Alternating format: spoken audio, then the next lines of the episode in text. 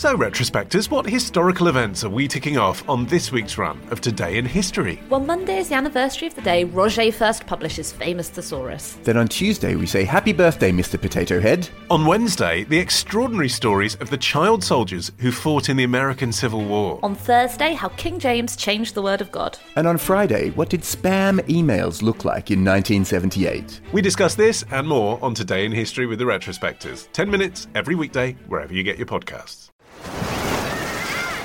Hear that? Believe it or not, summer is just around the corner. Luckily, Armor All, America's most trusted auto appearance brand, has what your car needs to get that perfect summer shine. Plus, now through May 31st, we'll give you $5 for every 20 you spend on Armor All products. That means car wash pods, protectant, tire shine, you name it. Find out how to get your $5 rebate at armorall.com. Armor All, less work, more clean. Terms apply. When you need mealtime inspiration, it's worth shopping Kroger, where you'll find over 30,000 mouthwatering choices that excite your inner foodie. And no matter what tasty choice you make, you'll enjoy our everyday low prices, plus extra ways to save, like digital coupons worth over $600 each week. You can also save up to $1 off per gallon at the pump with fuel points. More savings and more inspiring flavors make shopping Kroger worth it every time. Kroger, fresh for everyone. Fuel restrictions apply. Welcome to For F1's Sake, the Formula One podcast that even after a bad day at the office still extends its lead in the podcast championship. No. Or something. No? Convoluted. No. Welcome to For F1's Sake, the Formula One podcast that was once banned for life from iTunes, but was later allowed back after the Venezuelan government intervened. I like that, but it's entirely dependent on you knowing about Pastor Maldonado's history before F1. Well, I think if you're listening, you probably should maybe I know. do. Okay, all right. Welcome to For F1's Sake, the Formula One podcast whose attitude to accurate journalism makes Pastor Maldonado look careful. Nothing can make Pastor Maldonado look careful. Nothing. Even this? Even this. All right. Welcome to For F1's Sake, the Formula One podcast that trips on its own front wing and ploughs head on into the tyre wall of news. Nailed it. I'm Chica Ayres, and on today's show, we look back at the glitchy matrix that was the Hungarian Grand Prix. Kvyat on the podium, both McLarens in the point. The end of days is surely here, but my god, it was exciting. We'll also get hitched up into the F1 rumour mill and grind the wheat of driver transfer gossip into a fine powder, so stay with us. Joining us in a central London pub is motoring journalist Phil Tromans, a man who paid good money to watch the Hungarian GP on Now TV, even though it was free on the BBC. Busy week, Phil? Oh, it's been very entertaining indeed. I've been to uh, to Portugal to drive the new Audi R8 at the Portimao circuit, which was great fun indeed. We're also joined by designer, comedian, and writer Terry Saunders, a man whose beard was once banned by the FIA as a movable aerodynamic device. Still contesting that. Terry, can you top Phil's week? Yes, I went to Ireland on a Ryanair jumbo jet, but I did board with my watch. That's one thing you can't beat. What what kind of watch is that, Terry? It's an Apple Watch, if I haven't mentioned. How's Apple got a watch out? Tell you what, I tried to board with my watch, and the scanners they have don't have enough space for a wrist underneath, so you've got to take your watch off to scan it. It's brilliant. Sounds really practical. It's the future. Chica, hey, All right, I'll guys, ask, don't worry I'll about ask. it. It's Okay, fine, what have you it's done this week? So I've been working at Radio One this week, where I make basically make tea all for eight hours. How does Dave Lee Travis take his tea? if only I knew. Oh. If only I knew. Bruno Brooks, PG Tips. And I got chips for Annie Mac. Um, How does she take the chips? She likes like as many chips as possible. Salt and Um, vinegar? Lots of salt. Mayonnaise or ketchup? Uh, no, neither. Not what you'd expect. Whoa, I didn't no. think that either. Cheese. No cheese. No, No ma- no- no mac and cheese. Oh. Okay, so let's go to the race. Nobody in the world would have predicted that result. Do you know what? I will go further than that and say that my uh, Autosport League points for this week, I got 10 points. I think normally you get 20 just for predicting something. That's how unbelievable this race was. I got 15, All which is still pretty Uh, woeful, but is uh, I got 15 you. in Portugal. Uh, All right, fine. It was really exciting race, but I mean, yeah, the, the way things ended up, nobody expected Kvyat to be on the podium. Nobody expected either of the McLarens to get the points, let alone both of them. I don't think they, they would never have expected that. I had the race slightly ruined for me because I was in Ireland, as mentioned, and I hadn't wa- I couldn't watch the race live, but I was going past a little shop, and in the shop the radio was on, and the ra- I, I was like, I don't want to hear the results, and I heard them say Lewis Hamilton, and I was like, oh, Lewis Hamilton's clearly won from pole. shit, da, da, da." But then when I watched the highlights, it kind of ruined the end because when there was three laps left and he was sixth, I was there going, how is he going to turn this round? Then I realised the radio was wrong. That was the day I introduced my boyfriend to my parents for the first time and Wow. brought him in. But it was literally, it was Sunday lunch. So that was literally as the race started. So they walked him in, like, sort of walking him through. But they were looking at the TV, like, come in, come in, come in, sit down, sit down. And then there was silence. And I was like, so, what's going on? And they were just shouting. And, uh, like, what are your intentions? Oh my God, look at McLaren, they're coming through. What are your intentions? Is, No, do you live in asked that. Victorian England? I should hope they didn't ask What are that. your intentions with my daughter? I hope he, I hope he didn't answer. Just- I think you just look confused and upset, so. Does your boyfriend like Formula One? Yeah, but I didn't think expect my family are a bit full on, so I didn't So were there any were there any kind of difficult trivia questions? Did they test him? Yeah. Good question. They should Like, have did they say, so? let- Let's not let's not use his name on the podcast because that would be maybe mean. But let's say uh, his name's Michael. It's not Michael, is it? Strong name, strong name, Uh, did they go? So Michael, um, at the Hungarian Grand Prix 1989, what was the team that Nigel Mansell used to dummy the pass around Ayrton Senna? I think you would have cried at that. Obviously, we, we all know. Onyx, great move. Nigel Mansell goes one way, goes the other way, overtakes Ayrton Senna. Oh, I would have Oh, introduced my parents. Murray Walker never died. Okay, so before we get too stuck in the past, let's talk about the fact that points for McLaren. Is this the start of the resurgence? No, Absolutely not. no chance. Okay, I think even they admitted that, didn't they? No, uh, I, I did hear that uh, the, the boss of Honda has clearly not been talking to the BR teams about reasonable expectations because I believe he actually came out and said we're going to be on the podium, or he might have even said we're going to win the race by the end of the uh, of the year. And no, not at all. The only reason they won this is because everything went insane in Hungary. Hungary's a weird circuit anyway. They keep calling it Monaco without walls because it's just not like any other circuit. And the only reason they did well because was because everything went bizarre. Mercedes just had a complete brain fade and messed everything up all the way through the race. Even- and somehow McLaren found themselves in the points without even trying. Even Alonso described it as unbelievable. So, you know, there was no messing around. I mean, well done to them, but uh, no, it's never going to happen again. If they get into the points again, maybe by the last few races of the season, but I, I will be quite surprised unless it's some sort of spawny freak of everybody but wait else crashing. Give it a race or two, and they'll be challenging for wins. No, That's no, they still- won't. But that's still kind of what they're saying. They're still kind of going, "I'll give it a race or two. and it's just like, "No, all right, no, we're not going to give it a race or two. You've screwed it up." They've had a race or two. We're halfway through the Yeah. season. They they've got one point up until this It's just anomaly. like taking your car to a mechanic and them going, "Oh no, so I've never taken a car to a mechanic. What do they do? I don't know. What do they do? They just fail. Where do you take your car? I haven't got a car. Oh. I can't drive. Oh God! Oh, it's your crankshaft, mate. Get, use an old pair of tights. That's what Honda should do. Crankshaft. Do you know Verstappen hasn't got his driving license either? Exactly. See, look how well he's doing. He does have a super license though. Okay, so let's move on to the sort of the headline of it. Hamilton had a terrible day at the office. I wouldn't even go as far as that. I would say this was classic Hamilton. Get out your Razorlight t-shirts. It's 2007 again.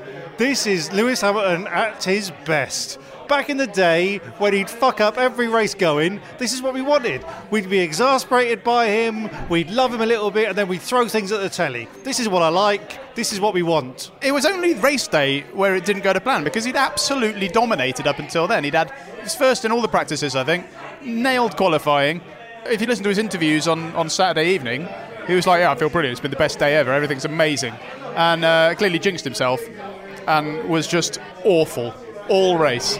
All race. It was. It was just that start. It was just the first, you know, ten seconds that he that he It absolutely. wasn't really just the start, was it? I mean, it was the start wasn't great, but I mean, I don't know whether Ferrari had a particularly brilliant start or Mercedes, uh, because Rosberg didn't have a great start either. They both went backwards, and, and Raikkonen got past as well as Vettel. But then he tried to get past Rosberg, and just for some reason drove onto the grass and was surprised when he ended up in the gravel. What else happened? They just Then he kept, clattered old Ricciardo. yeah. Well, well, did he clatter Ricciardo? Yeah, no, actually, he did clatter Ricciardo, didn't he? Did he? he- outbraked himself a bit, and ploughed into the side of him. Although Exactly. Ricciardo did himself no favours in the race either by, By playing coming dodgers. third, second, third. But he was he was bashing off drivers everywhere. I beg your pardon. Please. Sorry. Okay. Oh, okay. Well, let's move on to Mercedes then. Um, Mercedes. Altogether, then had the entire crappy start. That's what Toto Wolff called it, a crappy day. But I think this is marvellous because for the last couple of years, Mercedes have been well ahead of the curve on engine development and car development. They have been leagues ahead of the other teams. And now they've started doing shit starts, a whole two races before shit starts are mandatory. Because from Belgium, you're not allowed to talk to your engineer about clutch settings or what kind of tea you want when you get back. In Belgium, there's going to be a whole load of shit starts. Everyone's going to start shit. But Mercedes have had two races of practice for this. So when they have a shit start, they'll be going, yeah, we know what to do now. But can you explain that? I don't understand that they, they can't get advice before they they go off. How, how does that work? Phil? So, so uh, well, as the resident technical expert here, having read a couple of Have you got a driving while license? ago, Have you got a recently- driving I have got a license? driving Oh, license, okay, and a yeah. manual driving license at that. My understanding, based on very little, is that uh, during the warm-up lap, they do, and maybe even before that, they do a variety of practice starts, which sort of lets them calibrate exactly where the clutch slip should be, because they've got a very complicated clutch arrangement on the steering wheel, where they let one paddle out half, and then they let the other paddle out fully, and then they drive off, and it's all very complicated. It's much more complicated than a normal road car, apart from you don't have a clutch pedal. But they go through all these permutations with their engineers and they fine tune it all before the start of the race. And then theoretically, at the start of the race, all they have to do is just do the little thing with their fingers and away they go. And all everything's set perfectly up. Now, as is my understanding, none of that happens. They basically just have to guess. And I'm hoping that we're basically just, it's going to be like watching a full grid of people having their first driving lesson. And they're just going to bunny hop down the start.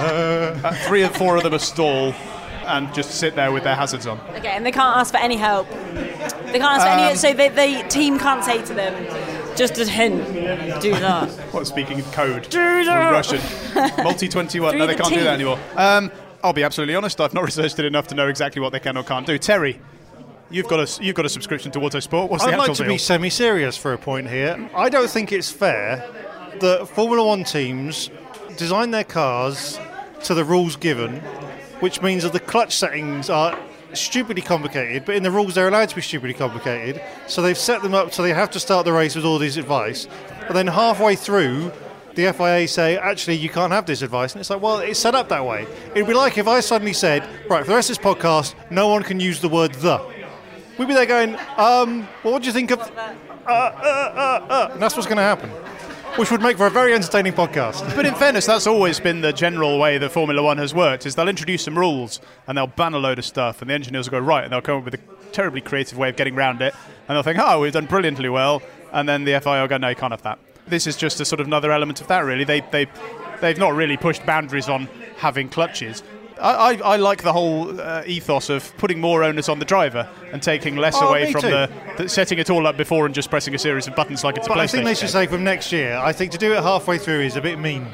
I'm, I'm fine with it. I don't have a problem. I mean, if we're going to talk about teams, let's move on to the Force India team because somebody is going to get fired um, after Perez suspension in practice. Yeah, some, somebody at the uh, the Force India autoclave where they bake all their carbon fibre was clearly came in hungover or something before this weekend because you had uh, you had in practice Perez suspension just self-destructed and sent him into a big spin and then a rather scary roll, which left him unable to remember any English in the interview afterwards.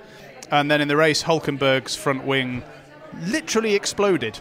Uh, and sent his car skywards and then sent him flying into the uh, fence. So I don't know exactly what happened, but let's speculate. Well, my guess is that because Force India are in financial trouble as ever, with Vijay Mallya trying to get all his money out of his businesses, I reckon what he's done is he said, "Can you make the carbon fibre hollow, and I'll stuff it with money, and then when I get to uh, Hungary, I'll take the money out, and I'll live a free man in Hungary for the rest of my days." Was that wh- was that why it looked like the uh, the front wing exploded when it dropped off? Though I mean, there were bits everywhere. Well, I thought it was shards of carbon fibre. Was it actually just loose change? Did you see how quickly the marshals cleared it up? they don't get paid, you know. Okay, so let's move on to the fact that Ferrari are suddenly amazing. No, they're not. Uh, I mean, in the race, they were uh, this, they, they didn't really spawn it, did they? They were they were genuinely. It wasn't like they nipped around Mercedes at the start and then were just backing them up and then managed to be clever at the pit stops. They were driving away from them right from the start. Vettel was excellent. They did Yeah, very well. No, they were great in this race, but it's Hungary, isn't it? It's just one of those tracks where things go a bit weird. You think it might just be a quirk of the Hungaroring? So, have you got anything else to say about Ferrari? I thought they did extremely well. Vettel was pretty much peerless, good start, sailed away, never looked in any trouble at all. Raikkonen was actually driving really well as well. Then his car started playing silly buggers and he basically just gave up, drove into the pits and stopped the car, his entire pit crew sat around going, why, why, why have you stopped? Tried starting it up again, and he went out, and then he came back in and retired, and that was the end of that. I think there's a serious point here.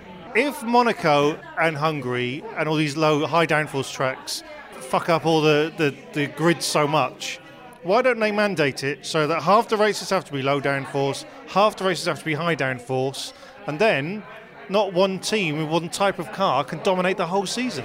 I thought then when you said that, I, ma- I thought you meant that half the race had to be like that. So there was. Oh, and then the corners change with hydraulics. yeah. It's like this corner goes, it's now a straight. I like the idea that they come in, they, they have one mandatory pit stop, and they come in and they literally just change the front and rear wings to the high, between the high and low downforce settings. So if the immensely complicated, really high front wing and back wing at the start, and then at the end it's literally just like a really low ironing board that they use at Monza. Or they have to change to another team's front wing. Well, it's like musical wings. Yeah. But there's only enough for all but one of them. McLaren have pulled their joker. They've gone for the Mercedes front wing. Oh, We jest, but I guarantee that Bernie Ecclestone is seriously considering Yes. all of these things. Let's move on to my favourite story of the weekend, which was, of course, Maldonado. oh God! I mean, it's a cliche to say he's the gift that keeps on giving. Considering nine penalties were given in the race and So, a what he third. so, so he crashed into what? What was He crashed his, into Perez crashed into Perez. near the beginning, sent Perez up in the air again for the second time the weekend. Nice. He got speeding penalty for driving through the pit lane for a speeding penalty. No, did he? Oh my God! Well, he came into the pits to serve his speeding penalty Yeah. and speeded, sped, spad, spad again. To Yeah. be fair, you would think they go. This is the least likely they're going to be watching me. You know, this is the, if there's one point in the race I can get away with speeding, it's when I'm being done for speeding. It's like shooting small children in a barrel. And then he overtook behind the safety car. Oh God! He's just an idiot. You just forget the safety car was there. Everyone's going slowly. I must have amazing speed now. To be fair though, hashtag Maldonado on Twitter during that Grand Prix was fantastic. I watched the interview with him after the race, and he's still got braces on his lower teeth, which he's had. He's had now braces for like four years, which I'm presuming some kind of management said, get your teeth done, because then when you're in Formula One, you know you'll look bling. And by the time his teeth are fixed, he is going to be out on his ass. His Venezuelan sponsorship is going to disappear, and he's just going to be in some petrol garage in Venezuela with the best teeth. Oh, those teeth are going to shine underneath the murky water. How old is he? How old is he? I don't know. Oh, probably depressingly young. I don't know, mid twenties. You have to remind yourself as you're watching him bumbling around the track, smashing into everything and ignoring all the rules, that this is a Grand Prix race winner. When he won, uh, was it Spain, wasn't it, Catalonia a couple of years ago? It was really good. Uh, he's clearly capable of driving really well, but he just seems to have. He make, he, he, he- maybe he's better suited at Mercedes with their current brain fade thing that they've had going on after Monaco and, and But let's not also forget that the one time he won a race, there was a massive fire in his garage after the race. He cannot walk away from calamity. Everywhere he goes, there's a God is angry. yeah. He probably won. I've won the race. Who wants a fag? No. He uh, he now has more penalties than points, I think. Don't quote me. wow.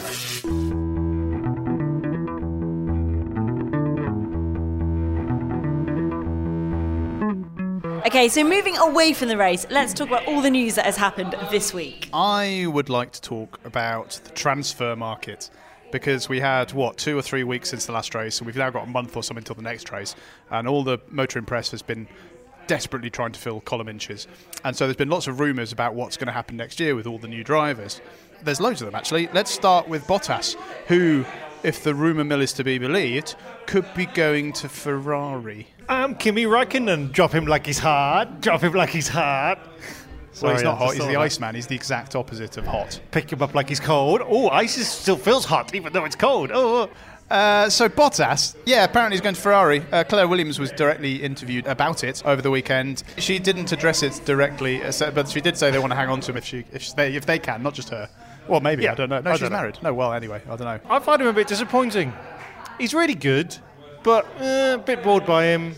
Well, he is Finnish, remember? So he's. Yeah. I mean, compared to Raikkonen, he's he's Frankie Howerd. He's never been like, wow, look at him, wow. He's, He's one been of like, oh, those. yeah, no, in his good. first year, it was like, my God, this guy's great. And then it was just a bit like, yeah, yeah, yeah, yeah, yeah. He's up against Massa, and frankly, anyone would look good against Massa. Well, I mean, Massa. Let's not forget that Massa was world champion for 35 seconds back in 2008. But I mean, Bottas has been doing That's not very really well. I true, think. though, is it? And let's That's not also- technically true, is it? let's 'Cause not- You're not world champion until it's ratified Well, afterwards. you So might as well actually, have been. that wasn't true. I hate when people say that. It's like saying they didn't elect Gordon Brown. That's not how elections work. So whatever that means, that does mean that Kimi could be out. How do we feel about this? I think he'll go off and do another random motorsport. He's already done F1 twice, rallying, snowmobile racing. He did NASCAR for a bit. I think he'll go off and I read that karting could be on the menu. He might go back and do karting again. I'm not sure he can make a career out of it unless he does those crazy super superkarts that are faster than most other forms of motorsport. But uh, I, th- I think he, he'll be quite happy just doing his own thing, or just even just sitting with his ever increasing bevy of women and allegedly and drinking. So, do you think he'll retire? I wouldn't be at all surprised. But do you think he will? Yes. I think that he should quit before the season finishes. Just walk out in a huff, Just drop the mic. Kick me drop out. the steering wheel. Next time he retires from a race, a race, throw the steering wheel out, walk away from the track, never come back. Like Nigel Mansell nearly did in 1990, but then he came back. So the first part of that. Monza's when it, Ferrari like to announce their next year's drivers. That's two races away, isn't it? Oh, that's yeah, that's true. Yeah. So, so that could be where Kimi And it, has, marches it has been the Italians perpetrating this Bottas rumour, so let's see what happens. But it could mean, and there's been rumours about Button going to Williams again. Well, if Bottas goes, they're going to need somebody. uh, they've got one aging driver towards the end of his career, so why not bring in another one? And it would complete the circle of life, the wheel of fortune. It would be nice for Button after that year that year in Brawn and Honda driving around with a retiring Brazilian driver for him to relive the experience. Well, he won the, he won the world Massa. championship with Well, uh, a actually, retiring yeah. Brazilian driver. So It's funny. I don't know. I got a feeling that won't happen because Frank Williams, if nothing else in Formula One, Frank Williams can fucking well hold a grudge. Button left Williams under a huge contract row. If you remember, there was that whole thing where there was like the contract litigation board. He went to Honda uh, BAR at the time. There was a massive hullabaloo about it, and I don't reckon that Frank will forgive him. So that's not think it's gonna happen. particularly unheard of within Williams, though. There've been contract shenanigans and wranglings before with Williams and drivers, and I've not heard him particularly badmouth people, but I don't know, maybe. I don't, I don't think it'll happen. Or, I mean, my, my thoughts are that he, he might, because he's got Massa in there, who is the experience, he might want to bring in somebody a bit more more youthful. Um, Like I who? can't. Well, I mean, their, their test driver is Susie Wolff, but I can't see her getting a drive, if I'm honest. Why? Uh, simply because she's not good enough. Button has said that his place at McLaren is not secure, though. So, c- what could end up happening? Well, he's been quoted as saying that, but Ron Dennis has also been quoted, I believe, as saying that they want to keep him. So I don't know who's going to have the choice, really. Whether Button wants to go, and frankly, after the season McLaren have had, you wouldn't blame him. But if, if his contract said that McLaren can keep him, maybe they'll do that. But having said that, McLaren have got some options if they do want to ditch Button. They've got uh, Stoffel Vandoorne, who is completely destroying everybody in GP2 at the moment. And there's uh, Kenny Kevin Magnussen, who, who we all remember from doing really well and then disappearing after a season, who might want to come back. So that's something to keep an eye on. I don't think the button will be in McLaren next year, but I think Ron Dennis is a vindictive and he won't allow him to drive anywhere else. I think he'll fire him, but it'll be like, right, you've got to still make the tea. Are you suggesting that Chica is the Jensen Button of this podcast? Well, yeah. Old. Uh, no, the- really the- good at triathlons. Oh, and yeah, you've got yeah. a really hot Japanese wife. I do actually, yes. Yeah. So I've, I've got written here new team next year. The Americans are coming in the form of Haas F1. That's right. I really don't know much more than that. Yes, uh, I am going to be calling them Arse F1. I'm going to be calling them Haas Ferrari B team.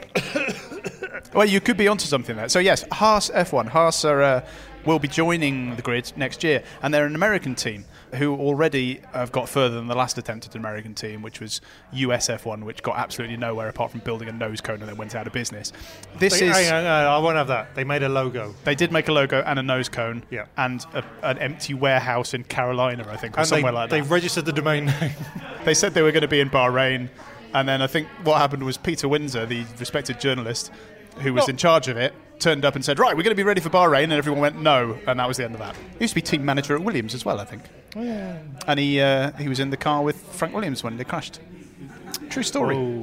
Yes, Haas F1, uh, an American team run by Gene Haas, who already has uh, a NASCAR team, uh, which he uses to promote uh, his tool business in America. And In that they- case, I think Pastor Maldonado would be an ideal driver. So, their big idea is that F1 will do the same thing as their NASCAR team does in the US, but it'll it'll market Haas tools to the rest of the world. How, when we say tools, what do we mean? I, I, I, as far as I'm aware, yes, spanners, hand tools, chisels. I feel like I'm taking the piss, but actually, I probably would buy a Formula One branded chisel. I would as well. yeah, definitely. Well, I'm hoping they're going to bring some, some good old American razzmatazz.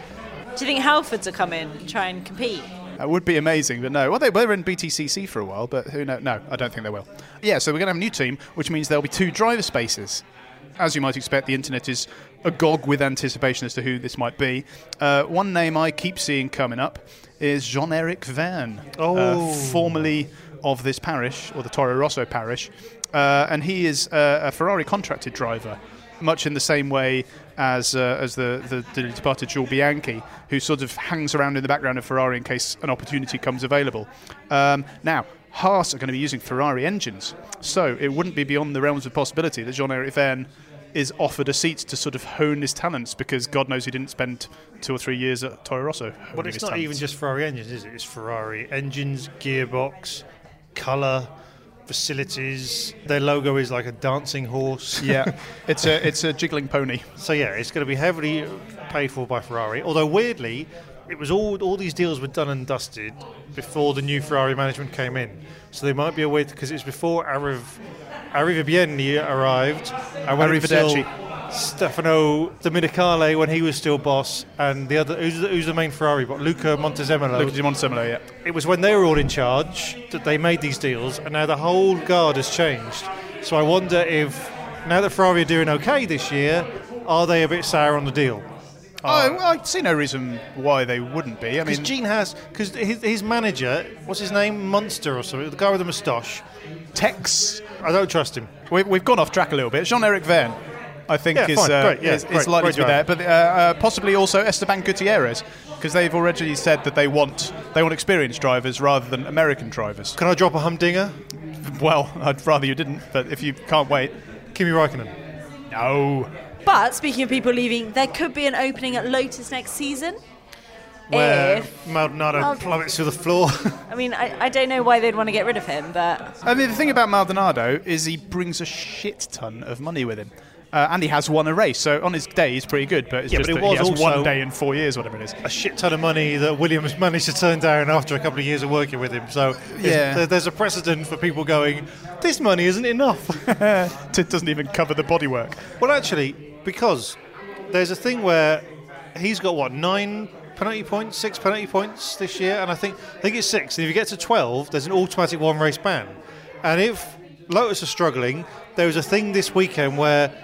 The Pirelli didn't give them their tyres until like an hour before free practice Oh, 'cause they didn't hadn't pay. paid the bill.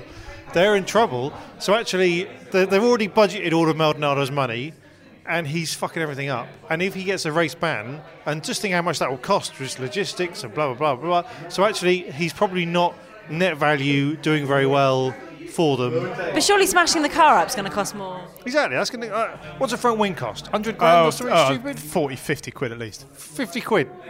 Fifty quid. And he's got through hundreds of them. hundreds. Well, if he does go, who could come in? One man who has his, his eyes firmly on that seat is uh, former GP2 champion and Brit with silly name, Jolyon Palmer. No, don't like him. Don't like him. Why don't you like him? Uh, His dad owns a load of circuits. His father is Jonathan Palmer, who was an incredibly boring Formula One driver, the most boring commentator that's ever existed. Jolene Palmer Jolene. commentates on Sky sometimes when he's not practicing. He is as boring as his dad.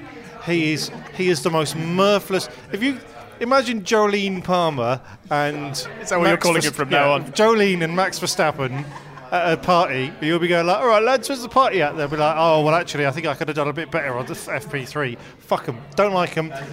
They should make these young drivers have gap years where they go, right, don't drive for a year, go around, you know, meet some people, travel a bit, come back with a bit of personality. I don't give a shit how good Jolene Palmer is. He bores me. So you're begging him, please don't take that seat. So to wrap up that section, let's have our fortnightly look at the state of F1. Terry, what have you got to say on this? I think this week's race shows actually the state of F1 is pretty good. No, I take that back. No.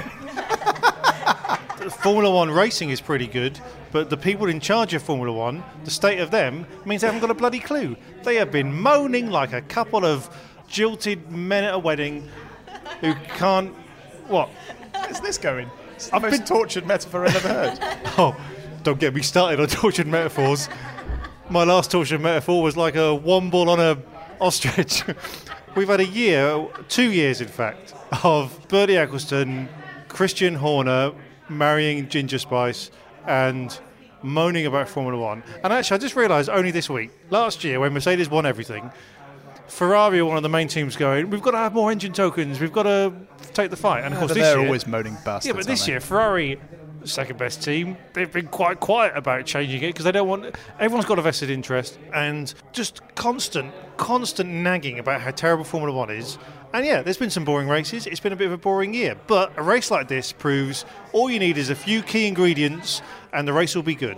And it annoys me uh, no end because actually, although I'm a racing purist, I like to think it does make me think that actually, if we brought some more kind of gimmicky things into Formula One, races would be better. You're into dangerous. I, slight, I sort of see what you're saying, but I, I, I slightly disagree. I think this race has shown us that when the teams don't have as much control, Yeah. things get exciting. Which is why I think that the idea about uh, we were talking about earlier about the clutches for the next few races is good because it's it's all about the drivers. They're more fallible. They're more likely mix things up a bit, keep them guessing, keep them on edge. Which is why I think we should personally don't think the drivers should be allowed to talk to the pits except in an emergency. I agree. Bring it all down to them. Cut off the take, radios. take away the ridiculous amounts of setup of every single little aspect No, of I everything. love radio chat that it's like you have to try and listen, try and work out what they're saying. I love that. What about the drivers allowed to talk to each other across teams? I mean, that is gimmicky and it goes against everything I believe in, but that would be quite funny. Maybe one race a year. Have you ever played Formula One on a console online? Yes, I have. It'll be It's like that. Absolutely brilliant. It'll be like that. Taking it back to a slightly serious point, which is not really what we do, but um, I like the idea that F1 is as much an engineering and a team challenge as a driving challenge, and I don't think we should take away from that. So some of these gimmicks I don't like, but I am all for for keeping the teams guessing on an equal footing with each other, so that they literally have to, you know, wing it by the seat of their pants on the day, rather than spend hours and hours on computer simulations and making sure everything's going to be absolutely perfect and basically just pressing a button and hoping it goes well. So true. I like the idea of basically putting more into, you know, they set up the car as best as they can, and then on the day, right, over to the driver, that's it. You don't get anything. You, you know, you, you can be radioed to come into the pits. You can, you know, be radioed if there's a crash up ahead and you need to slow down, but that's about it. What about Gary Anderson has said that his idea for the future would be you can't bring updates to every race. You're allowed to bring updates twice a year. So your car's locked in. Is it, is it the same two races for them all? So they get to play Joker cards. Oh, I don't know. Yeah, could be. Maybe. No, maybe. Yeah, I mean, maybe, it'd be the maybe same. they get tokens for updates or something like Yeah. that. But but then you then you, you you you fall into the problem of if at the beginning, like at the beginning of last year, where suddenly one team is miles away from everybody else, well, they're just not allowed to catch up until but that's halfway through kind the of always happened. and we've always bitched about it. Yeah, but this is my other thing. Rose tinted glasses is Formula One. We always bang on about how it used to be much better. If you go back and watch some older races, there are some like there are Oh, some of them are boring as shit. some of them are so dull. Some of the grids were like eight seconds apart on the grid, And the know, winners would win by like a, a lap and a half. Yeah, exactly. So there's always been dull races. There's always been good races. I think there is a way of making more good races than dull races, but I hate the way that the quote people in charge of Formula One use the fans as a kind of litmus paper to say, oh, do you know what? The fans wouldn't understand if we did this or we did that and all this kind of stuff. And actually, the fans are perfectly capable of understanding what's going on. If they can't understand what's going on, fuck them. I watched tennis for five years not knowing what a break point was. Never could work it out. Always going, it's break point again. It's on the screen. What does that mean, right? Commentators never explained Five it. years. Five It's years. difficult. Oh yeah, now I Also know. Google. Now I know what it is. So, Terry, in your words, what is the state of Formula One? Well, if you imagine uh, a wobbly fuel gauge, full is attention wrapped up the telly, zero is I've left the room because I'm so bored. I'd say currently I'm dozing on the sofa.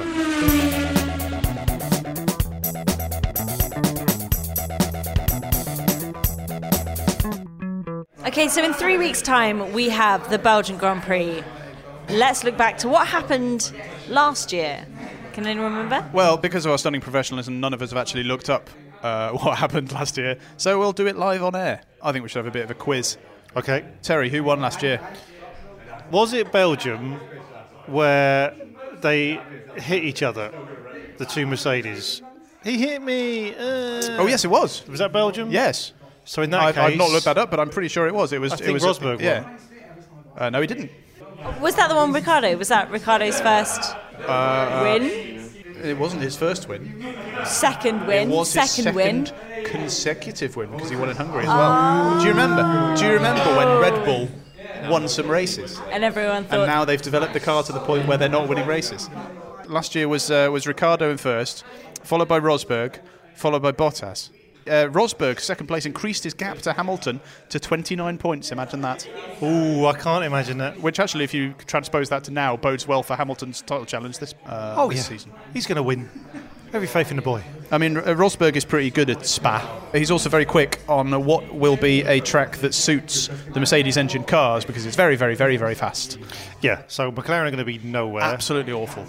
Renault Red will Bull probably will be- also be low. Yeah, Red Bull will be nowhere. It's going to be all about the Mercedes cars. It'll be Mercedes, it'll be Williams, uh, Force India. You could argue might do quite well, and, And then- that'll frankly probably be it. and then Toro Rosso, who bizarrely just do better than Red Bull.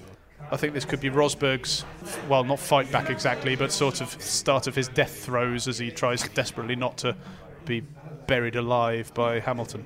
I disagree.